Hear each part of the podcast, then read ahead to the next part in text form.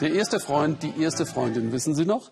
Ja, da fallen mir auch peinliche Szenen ein. Aber manches hätte man damals mindestens gern verewigt. In Mexiko ist das möglich. Haben Sie sich schon mal Gedanken darüber gemacht, wie viele Gegenstände von vergangenen Liebesbeziehungen Sie noch zu Hause haben? Die Mexikaner sind dafür offensichtlich sehr empfänglich und kleben sehr an ihren Erinnerungen. Witzigerweise nicht nur die Frauen, nein, auch die Machos, die Männer. Und deshalb stellen sie das, was aus ihren gescheiterten Beziehungen übrig geblieben ist, in einem Museum aus. Die Idee hatte ein Künstlerehepaar aus Kroatien. Als sie sich trennten, riefen sie Menschen in vielen Ländern auf, ihre Erinnerungsstücke einer Wanderausstellung zu spenden. Nirgends beteiligten sich mehr Getrennte an der Aktion als hier in Mexiko.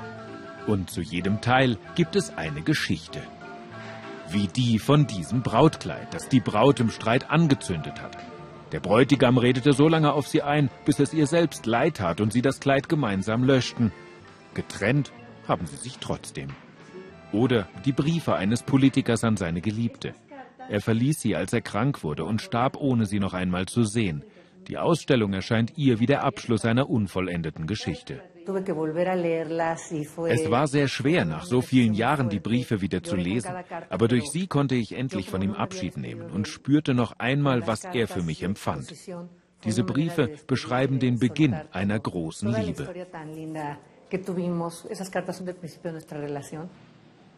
An eine einseitige Liebe erinnern diese tausend Vögel aus Papier. Der Verliebte faltete wochenlang, um die Zuneigung dieser jungen Mexikanerin zu gewinnen. Es ist eine japanische Legende, die sagt, wenn du tausend Papiervögel faltest und sie jemand schenkst, werden sich deine Wünsche erfüllen. Er wollte gerne mit mir zusammen sein und mir etwas Gutes tun. Deshalb hat er sie mir zum Geburtstag geschenkt.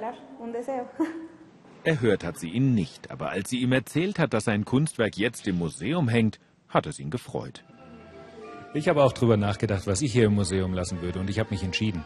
Diesen hässlichen, getrockneten Piranha, den hat mir meine Ex-Freundin geschenkt.